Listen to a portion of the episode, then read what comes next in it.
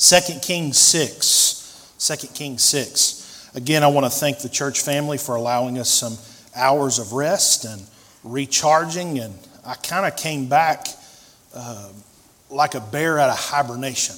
I'm ready to go. I just feel that charge. I'm relaxed, and uh, God's just really setting this thing up.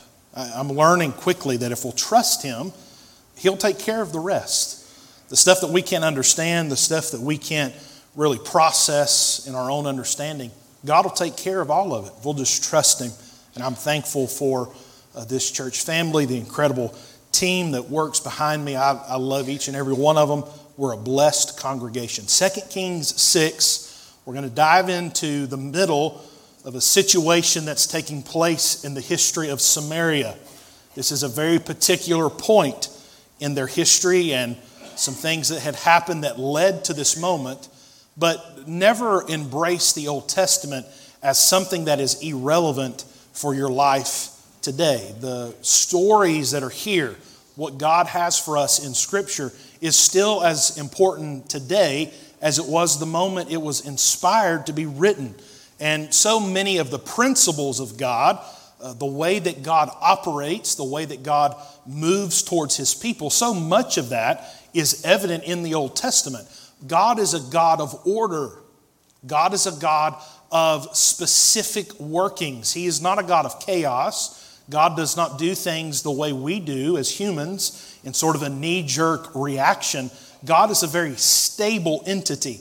Uh, he doesn't flip back and forth. He's just who He is. And what's hard for us to process is God has always been that way.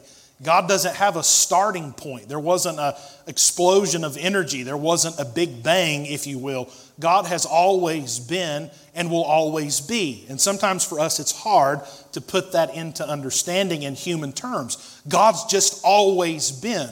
And his character, because he's a holy God and he's a righteous God and he's a just God, none of those things ever change. You know how sometimes you'll run into someone and they'll be happy, they'll be full of joy, you'll be encouraged by talking to them, and then the next day you run into them and it's like someone took all the coffee out of their house and set their car on fire before you met them the next day.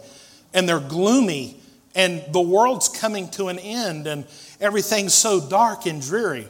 That's human nature. It changes, it goes back and forth, it kind of ebbs and flows, if you will. Not God. God is a stable entity. And I think we need to embrace that as we read the Old Testament. Obviously, we are under grace and not law. Praise the Lord for that. But our God is still a God of great character. Now, I want to be very specific here. I want us to hone in on one thought here about this story. There's a lot that happens here, and I would imagine, unless the Lord changes our heart, we'll be back in this story from a completely different angle next week. I really think the Lord has something here for us. But here's the situation go to 2 Kings 6, go down to the 24th verse, and we'll dive into this together. And it came to pass after this that Benhadad, king of Syria, gathered all his host and went up and besieged Samaria. And there was a great famine in Samaria. And behold, they besieged it until an ass's head was sold for fourscore pieces of silver, and the fourth part of a cab of dove's dung for five pieces of silver.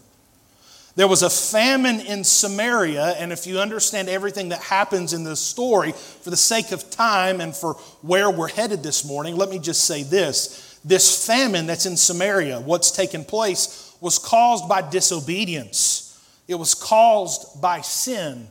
It was caused by corporate, nationwide sin and disobedience. And now they're to a place where sin takes people, no matter who you are, no matter where you were born, no matter uh, how long you've been in church, or no matter how long your parents were a part of a church, anyone who gets involved in this aspect of sin and who lives in that constant lifestyle, this is sort of the evidence of what sin does to people. Sin always takes people to a place that those participants those people never expected to be. The sin and the disobedience of Samaria, never would they have thought that it would bring them to such a place of desperation, such a place of sin and hopelessness, that there would be a very profitous economy on the droppings of birds so that people would have something to put in their belly.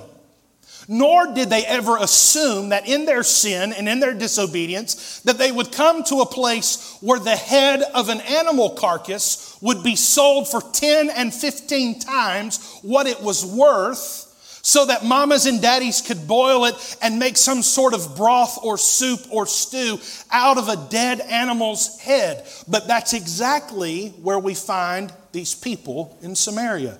It's a dire situation. It's a horrible situation. And there's famine in the land. And this is what sin does, I might add as a sidebar to today's message. This is always where sin leads. Sin will always lead you, no matter how good it feels in the moment, no matter how pleasurable it is for the season, sin will always suck the life out and leave you in a place of despair and brokenness. That is the plan, that is the blueprint, that is the desire of Satan, the enemy himself, in each and every person's life to bring them to this place of hopelessness and despair. So, here before us is a situation. Who would agree that what we've just read and understood about what's going on in Samaria, who would agree that this is a dire situation? Yes? I think we can all agree I've never been as hungry to say that, boy, I wish I had the droppings of a dove. I've been hungry before, but I've never understood hunger to the point to where I go looking for the carcass of an animal to remove its head and call that my supper. I've never been that hungry before. I've never understood a place of that type of hunger, but that's exactly where these people were. Now, we know it's a dire situation. We know it's an evil place. We know it's a place of wickedness exposed, a desperate place. But go to chapter 7, go to the first verse.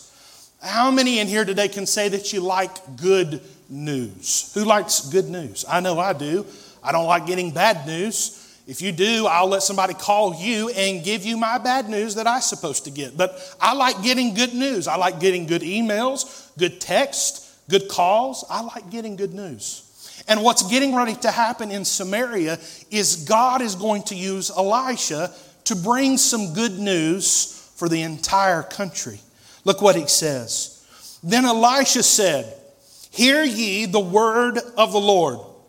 Thus saith the Lord Tomorrow about this time shall a measure of fine flour be sold for a shekel, and two measures of barley for a shekel in the gate of Samaria. Now, pause right there before we go to the next verse.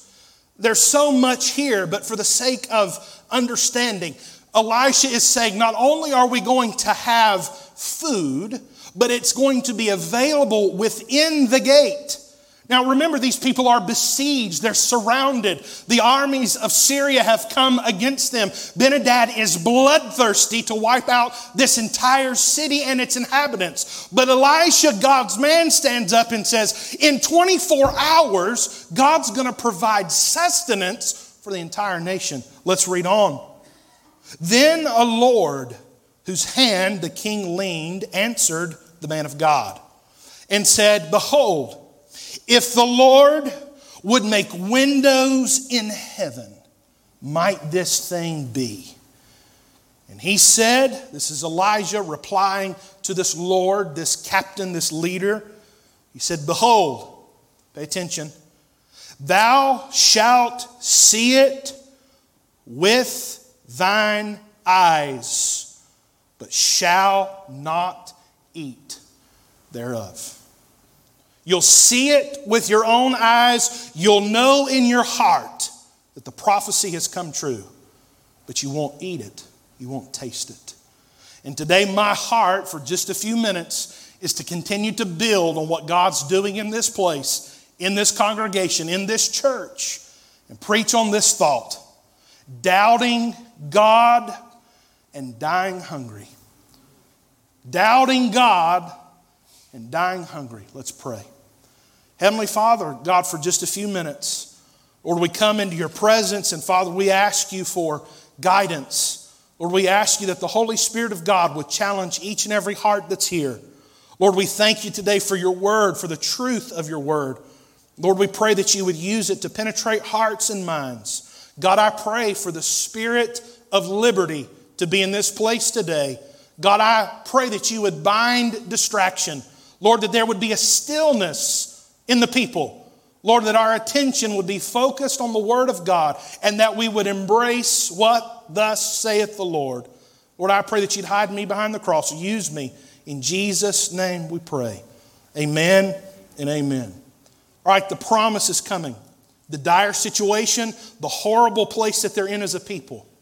You've never gone to Ingles, you've never gone to Publix, and the only thing being available be bird droppings and donkeys' heads, but that's where these people are. Now, the promise of provision is coming.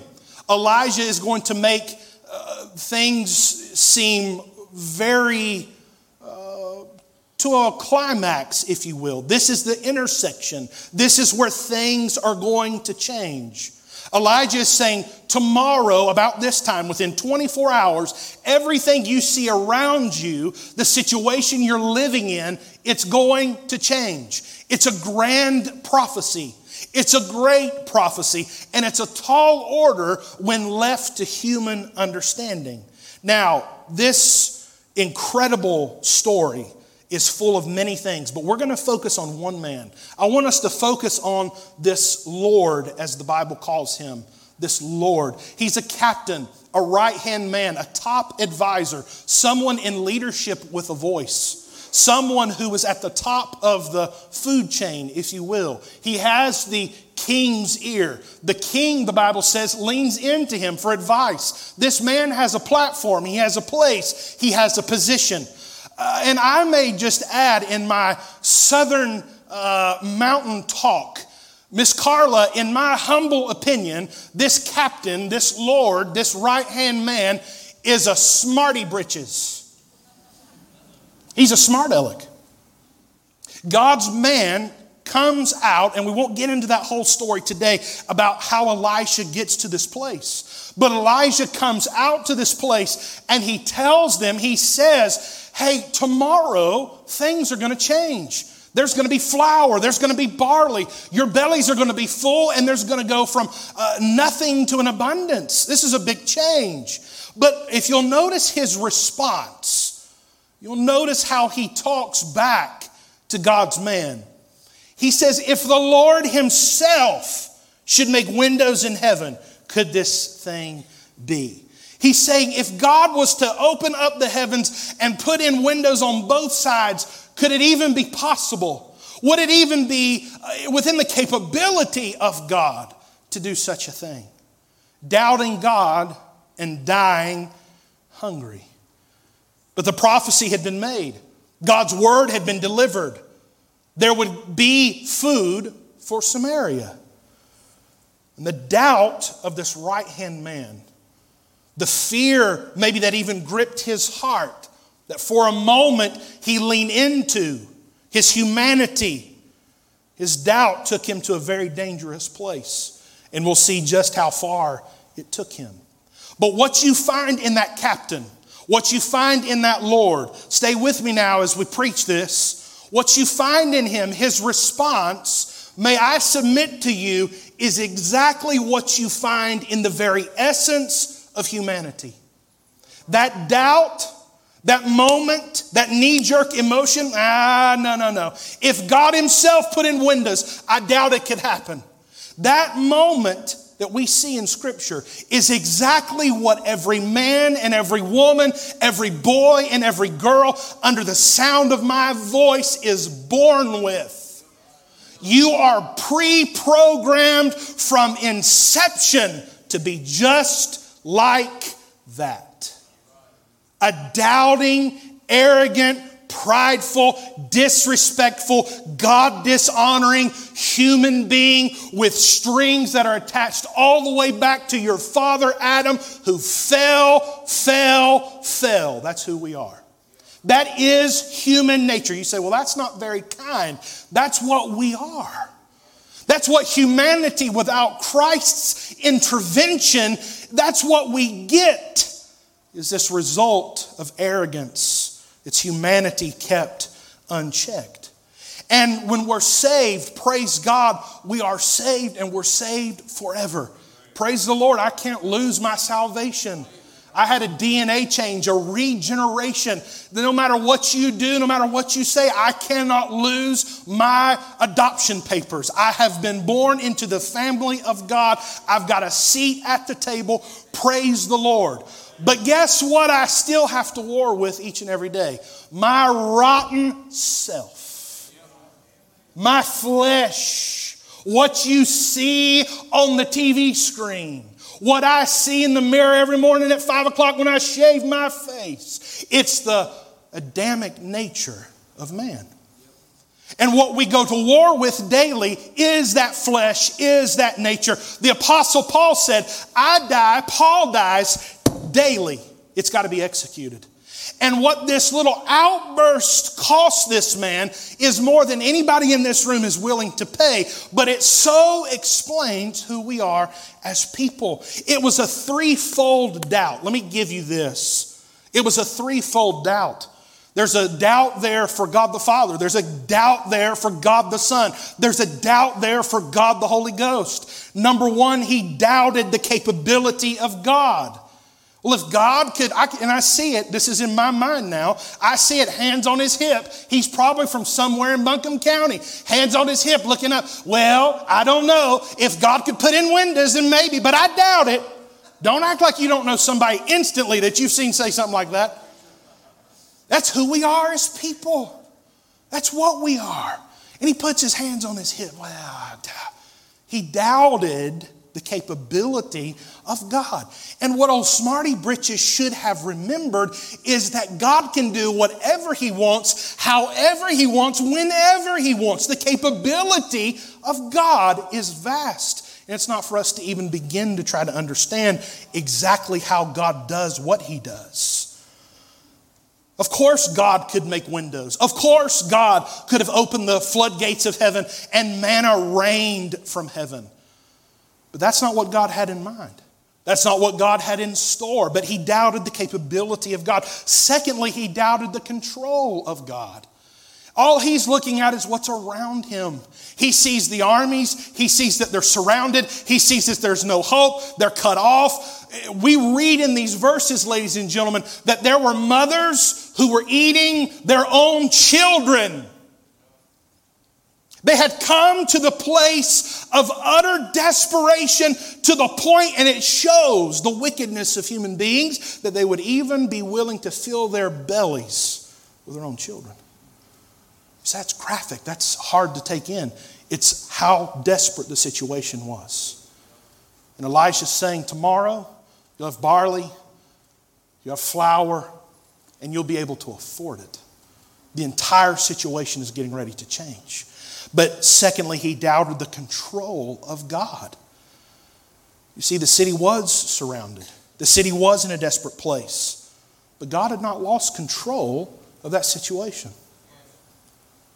And there may be some of you sitting here today as we preach this. You're in a situation where you feel a little bit surrounded by the enemy. You feel a little bit cut off from any resource. Spiritually speaking, you may be in the desert season of your adult life. Your marriage may be strained. You may have a child that's out in the world, a grandchild who's in rebellion. You may be in the most difficult few weeks of your life sitting in a church pew today, and you feel like you're totally cut off from any God or any availability that God has for your life. But let me remind you that God has not lost control of any situation in this room. God still is able to intervene. That somehow for us sometimes becomes a cliche. Well, God's in control, but do we really believe that God's in control? It's cute. It makes a great thing on Instagram, Facebook, or a t shirt. God's in control. You can put it on a bumper sticker on your car, but it's a whole nother thing to believe it and to embrace it. In this situation in Samaria, as dark as it was, God was still in control, but the captain doubted the control of God. And then, thirdly, he doubted the call of God in the life of the messenger. He doubted the call of God in the life of the messenger. You see, this was not Elisha who was going to be providing the food. It was not Elisha who was going to be ratifying the economy on food within 24 hours. It was not going to be Elisha who was going to bring the food into the city and open the gate and allow commerce to take place and hungry bellies to be fed with appropriate food. It was not Elisha who was going to do that. Elisha was simply the messenger from God, the empty vessel filled up and used by God. But when this captain, this Lord, this leader said that I doubt that God is capable, I doubt that God is in control, he wasn't doubting Elisha, he was doubting the God of Elisha. He was saying, There's no way you've lost your mind. Backed away from the situation. I say all that to get to the introduction. Take a deep breath, I'm kidding. December 2021, I went to Mississippi for five days of prayer. Got alone with God and really started to pray about the future of our church, the future of our uh, children's ministry and our youth, and how we could take care of these wonderful gray haired saints of God that He's given us. And really just spent five days alone with God in an intimate place. Two words that keep coming to my heart as it pertains to our church, as it pertains to our future, as it pertains even to our need, has been confidence and authority. You've heard me say that if you've listened to me preach at all in the last six months. I've taught more about confidence and authority than I have anything else.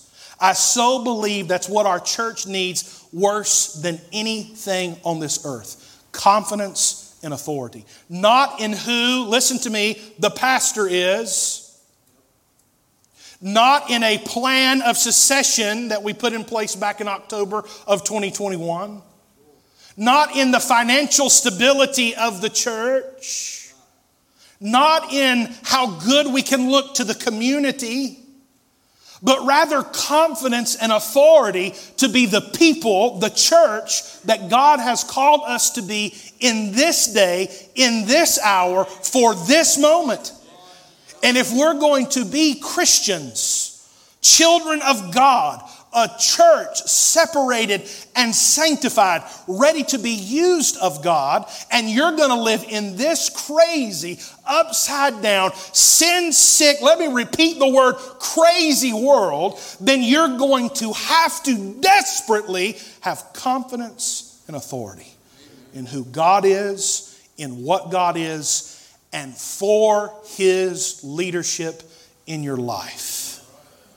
We must have confidence and authority personally. Yes, there can come confidence and authority corporately, but there needs to be individual confidence and authority. And it remains my prayer to this day that Trinity Baptist Church would be stacked with people, families, deacons, ushers, media workers, leadership team, choir members, children's ministry workers, youth workers who have confidence and authority to be able to live in this day and this hour. My entire life has been revolved around, in some way, ministry. My entire life. Missions conferences, revivals, jubilees, deputation as a missionary, 10 years here, two years there, back to the United States, church, ministry, action, revivals, tent meetings. It's been my entire life. Have I always been involved, been right with God? No, but it's been my entire life.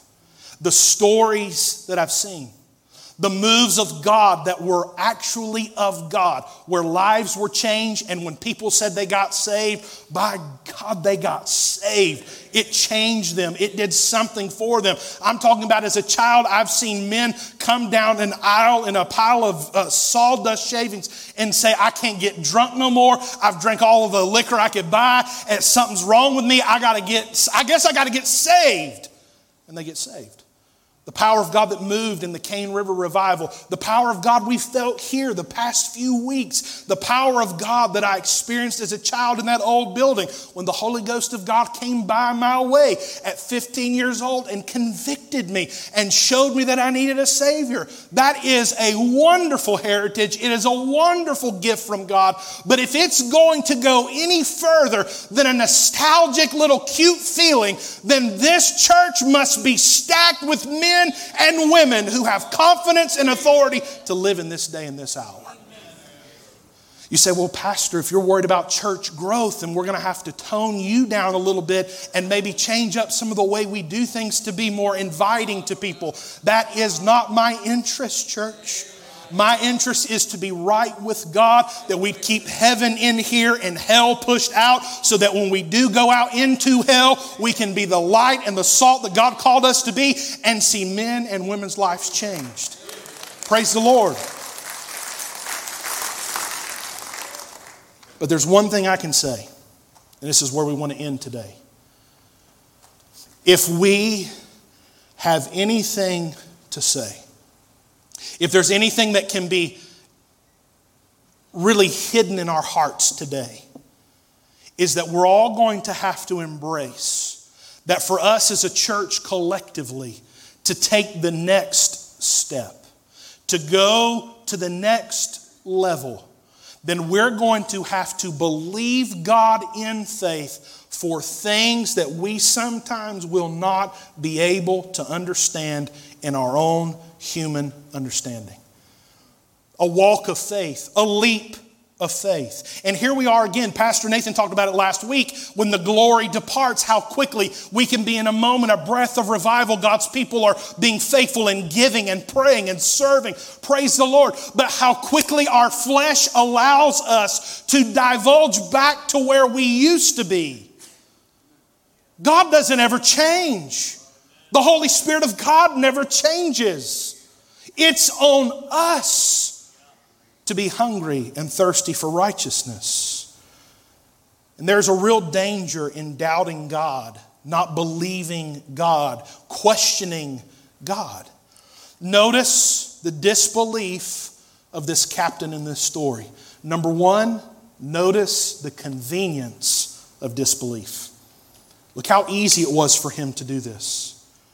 Doesn't say that he heard Elisha give the prophecy that there would be food and then he fell on his knees and said, Oh Lord, may it be so. Praise God, you're going to feed us. That's not what happened. It says that he replied, immediately he responded, and he said what he said. But look how easy it was for him to quickly back away from the situation and choose not to believe the supernatural. You see, this captain, this officer, this leader, he knew who Elisha was. He knew that this wasn't some hermit that came out of the mountains and said, Tomorrow we're going to have food. Tomorrow we're going to eat. This wasn't some crazy man. This was God's anointed servant, Elisha, who had earned the right to stand and prophesy. God had given him the words to say. And instead of him doing what he should have done, which was to run all over Samaria like a wild man, saying, Hey, God's man said it tomorrow. There's food coming from heaven. Everybody's going to get something to eat. It's going to be affordable for all of the families. Instead of that being his response, he took the coward's way out. If you'll notice how quick and how easy, it's the convenience of disbelief it's the convenience of doubting God. This is the easy way out. This is where you don't have to have any skin in the game. And in his mind, he could doubt God, he could doubt the capability and the control of God, and say out loud to save face in case the food didn't come. Well, I told you so. Remember, I said it. Here we are 24 hours later. And are you still hungry? Yeah, me too. He was setting himself up to be separated. That was his choice.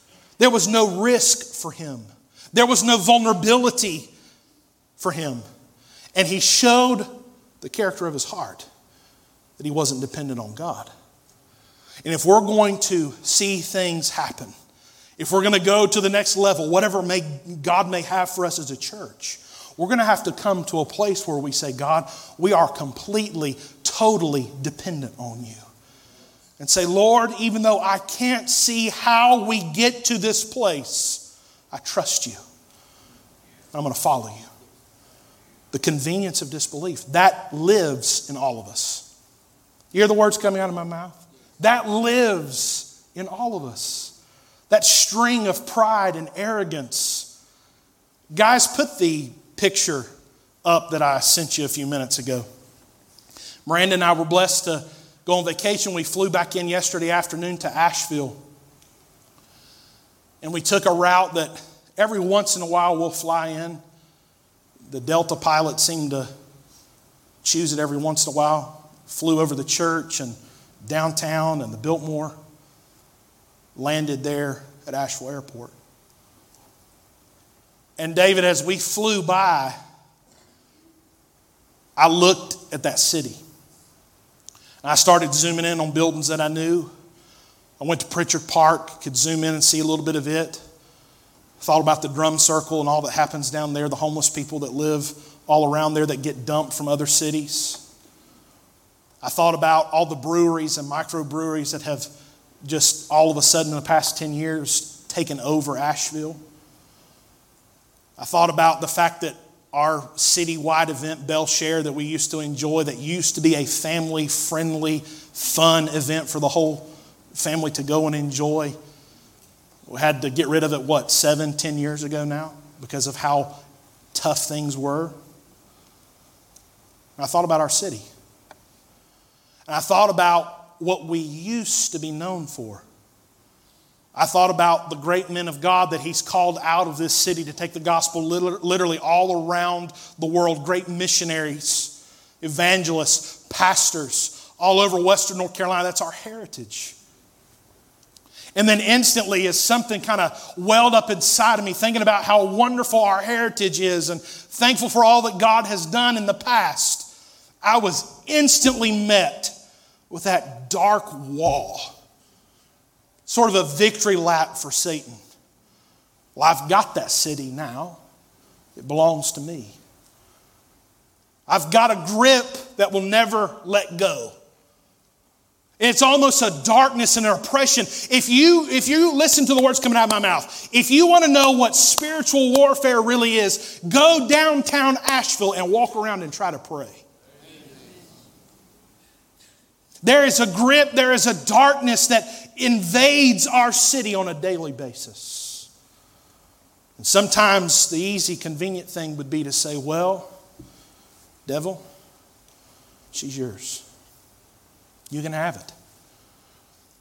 Satan, do as you please. There's no hope for us to make any kind of a change. We'll just come over here on our campus in West Asheville and, and we'll circle the wagons and we'll serve Jesus until he comes and we'll try to do our best the convenience of disbelief.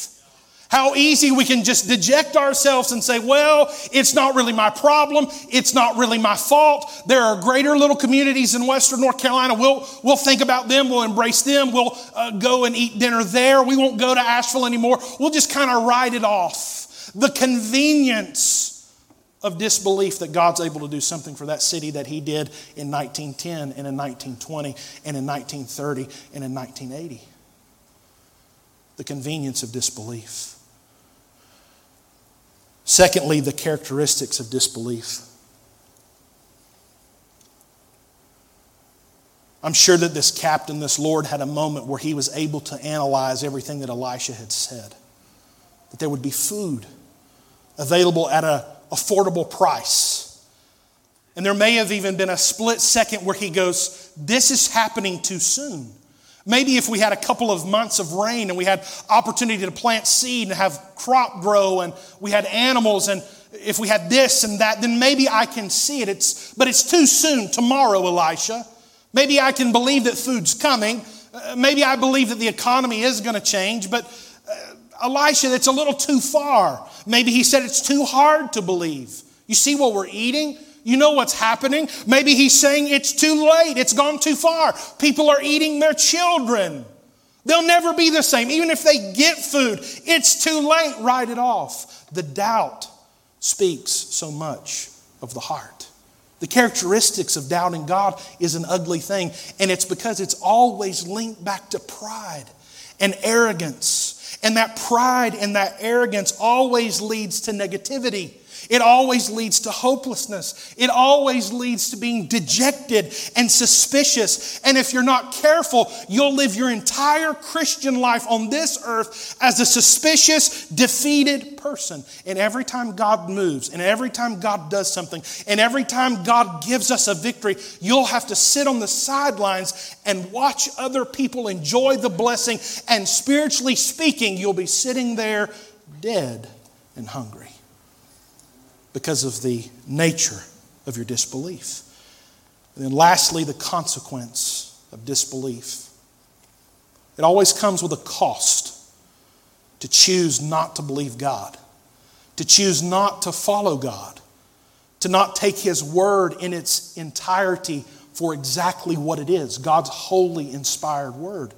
You see, doubting God partially is actually doubting God completely. They're not parts of this Christian life that we're able to embrace because we can see it and kind of understand it and we're comfortable with that idea. But this part over here, where I have to live clean and holy, the fact that God calls me to a standard of living, the fact that God wants me in His house, the fact that God should be the priority of everything, the fact that my money doesn't actually belong to me, it belongs to the Lord, and I bring the first fruits and give a tithe and an offering. You see, we like to pick and choose the portions of faith that we uh, allow ourselves to involve ourselves in. But when we choose to doubt God in one area, we're completely doubting God because that's who God is. You can't have the mashed potatoes without the meatloaf. It's one plate.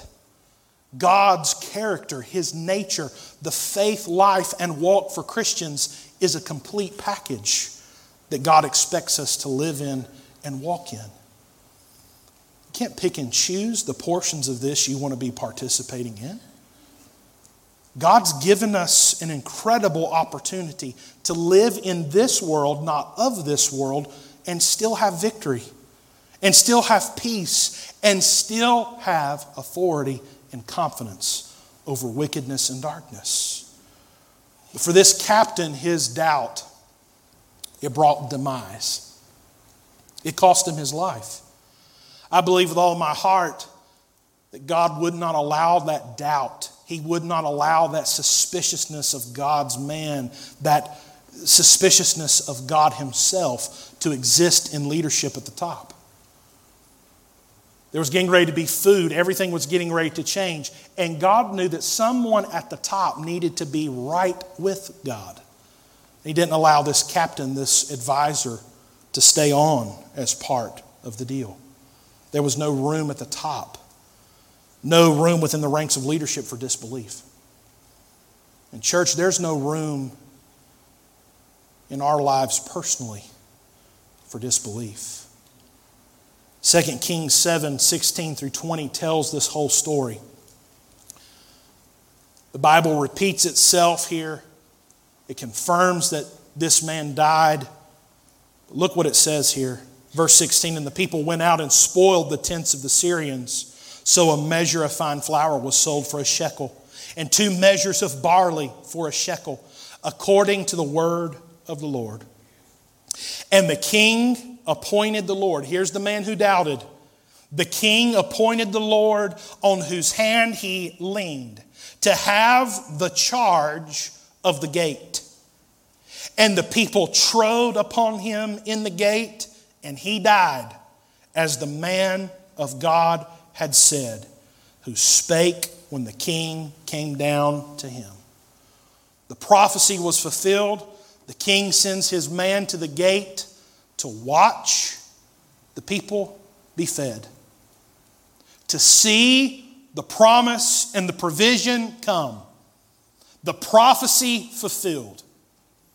But before he's able to enjoy the blessing of God, before he was able to enjoy the provision of God, he was trampled to death watching those people take flour and barley and be fed. And as he stood in the gate of Samaria, he died doubting God and he died hungry. And I don't know who you are today. I don't know what you're going through. I don't know the burden specifically for each of us individually, but let me say this. If your church experience, if your participation in the body of Christ is to come and to be that of a doubter, to be that of a suspicious individual, to be that of a backbiter or a naysayer, to be that of someone who micro assesses every intricate detail of ministry, then you will come to a place where you will sit at the gate and die and be hungry spiritually.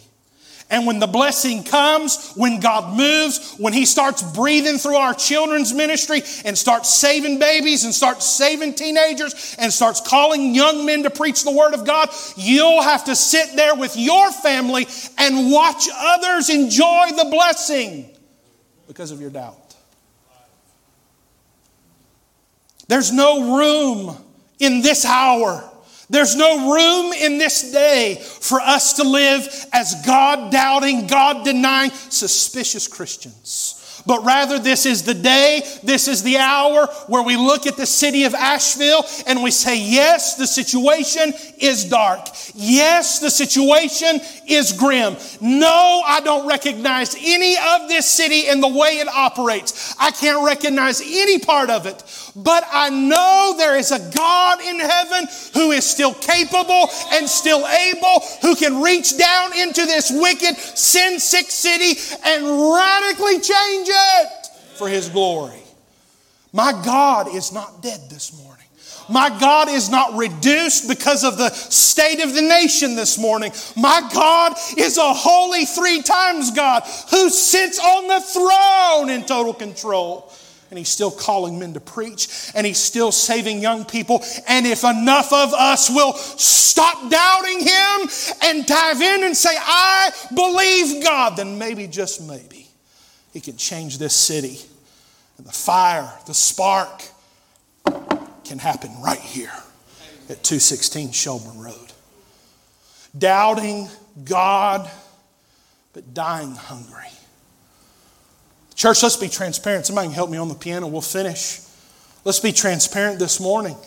Our church family, if you're a visitor this morning, God bless you for being a part, and I hope it's a blessing to you, but this is obviously for our church family this morning.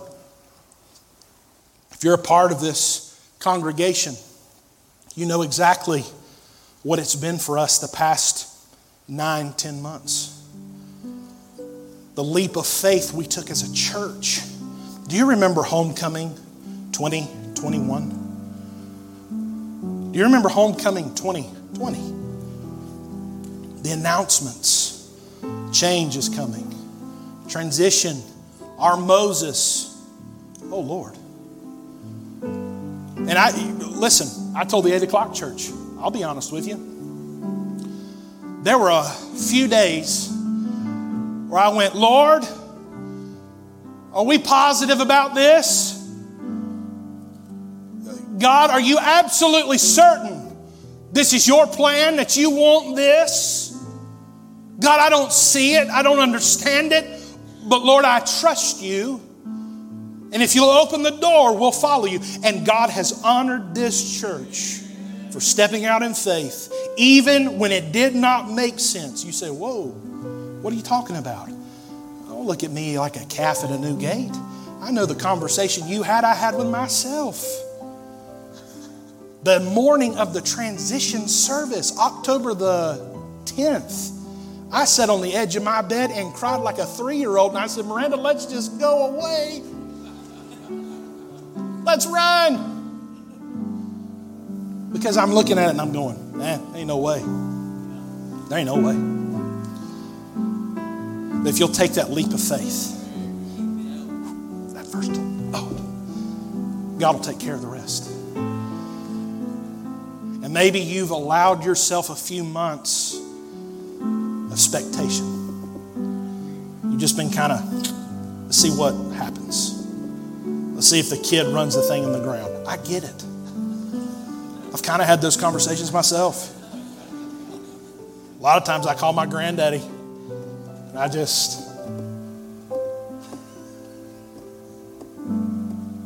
I say, How do you do this? Because I don't get it. And he'll just say, Well, pray about it, follow God. Thanks for the advice.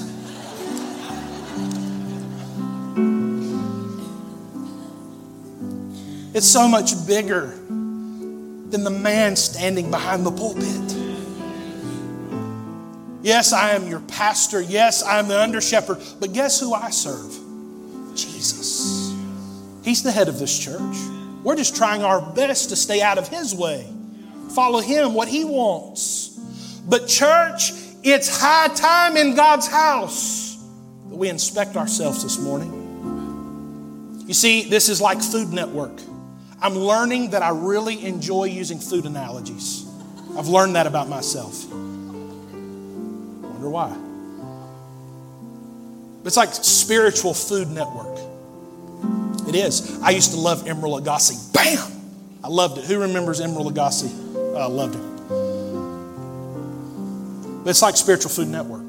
There are some of you who are sitting back and you're watching Emeril cook the shrimp scampi. And man, it, it looks like it tastes good. It looks like it smells good. Boy, Emeril really understands the science of the human palate. I bet that that salt goes good. You're, you're watching things take place. But no matter how long you sit in front of your TV and sniff your screen, you cannot smell the shrimp scampi that Emeril's cooking. They've not yet invented smell-o-vision, as Granddaddy would say.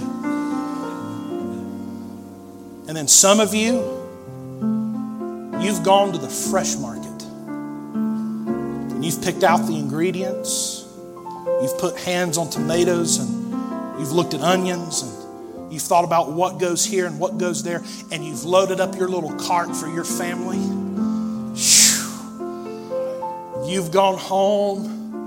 You've looked in the recipe book. Oh, if we'll do this, let's add a little bit. Oh, yes, look here. Mm. Oh, if we'll do this, well, that dish will taste a lot better. Boy, it'll be an enjoyable thing. You see, the people who are sitting at the screen trying to sniff the shrimp scampi, you can get no sustainment from watching food. You have to eat it.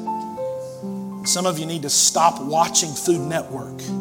Get in the kitchen and start making supper because there's work to be done. And instead of being a spectator, become a participant. Enjoy the meal. Eat the blessings that God has given. Enjoy it. Be prepared to step out in faith and believe God for big things.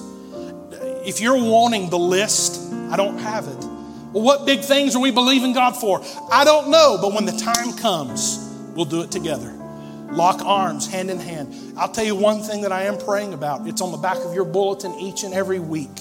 We need an education building in this place. We need it desperately. But before we get there, before we build that multi million dollar structure, maybe God wants to see some more participation and less spectatorship. Can God trust Trinity Baptist Church with a multi million dollar educational facility? Can God trust us to be the church He wants us to be in this city? Maybe it's time for some of us to say, God, I don't want to doubt. I don't want to spectate. I don't want to just watch other people serve. I don't want to just come and be an occupant in a blue chair and go home and check the box. But I want to step out in faith and believe God for big things. Is there anybody here under the sound of my voice this morning? You're ready to take that leap of faith. We're ready to go forward for God. God bless you. God bless you. Hey, God bless you, Brother Bill. We've got a few people here that are saying, I'm willing to follow God no matter what it costs. That's the key. It's not how much money we have in the bank. It's not about how many pastors we can add on staff. It's not about how good the choir sounds. Praise God, they sound good every time they sing. It's about how willing we are to surrender ourselves and say, God, I trust you, I'm following you, even when it doesn't make sense. And I refuse to not believe and become dead, tired, and cold spiritually. Feed me, lead me, and use me. Heavenly Father, we thank you for your word, God, and your instruction. God, I thank you for this church family. Lord, I thank you for the sacrifices that have been made. Lord, that we could be here today. God, I thank you for the people who sacrificed their own homes so that we could have a building. God, I thank you for the people who fasted and prayed, sacrificed their own health, praying and seeking God for this church family, that we would have a future. God, even today, we are consuming olives from trees that we did not plant, and we thank you. Oh, God, we thank you. Thank you for Poppy, for James Alexander Stewart. Lord, I thank you for Jerry Payne. Oh, Lord, for those people who have served, who've given it all. Now, God, you know my prayer is simple. Lord, would you raise up some more people? God, so that my grandchildren and my great grandchildren, Lord, if you tarry, will have a church to come to. God, that there'll still be a building here preaching and teaching the Word of God. Lord, if you tarry 150 years, that there'll still be a light on at Trinity Baptist Church. Now, God, would you put a spirit of willingness in us to be able to take that leap and to trust you and to follow you even when it doesn't make sense. God, we surrender to you. We ask you to lead us. We ask you to guide us. We ask you to give us the provision for the future. Lord, would you add unto the church those that you want here? And Father, if there need be pruning, we pray that you would do it quickly. Prepare us for what you have for us. We just want your presence, your vision for this church, your leadership, your desire. I surrender to you. I bow to your will. I remove myself from decisions. I'll lay them in your hands. Now show us as a church, and we'll follow and we'll be faithful. We thank you for this time together. Help us, Lord, to be participants and not spectators. Every head bowed, every eye closed. No one looking around. Feel led just to ask this question. I'll ask it openly. No one comes, we'll go home. Is there anybody here under the sound of my voice that say, Pastor, Lord's dealt with my heart today? I've got some things that I need to get right. There's been some spectatorship in my life spiritually. And I just want to dive in. I want to be used of God. I want to be a participant. Is there any man or woman here that just raise your hand and say, God, help me be a participant? God bless you. God bless you. God bless you. God bless you. Hands all over the building. Here's what we're going to do. All those hands that went up, I want to be a participant. I want you to come and I want you to kneel. I want you to stand in front of this pulpit. Every hand, there were dozens of hands. Move right now. All those hands that went up, if you're able to move, I want you to come stand right here in front of this pulpit. We're going to pray together. Let's stand all over the building. All the hands that were raised. I've been a spectator. I want to be a participant. Would you just come stand right here? We're going to pray. Pastors, deacons, I want you to join me. We're going to pray over these people. I want to serve. I want to be used of God. Would you just come right here in the front? All of those that raised their hand, would you just come right here?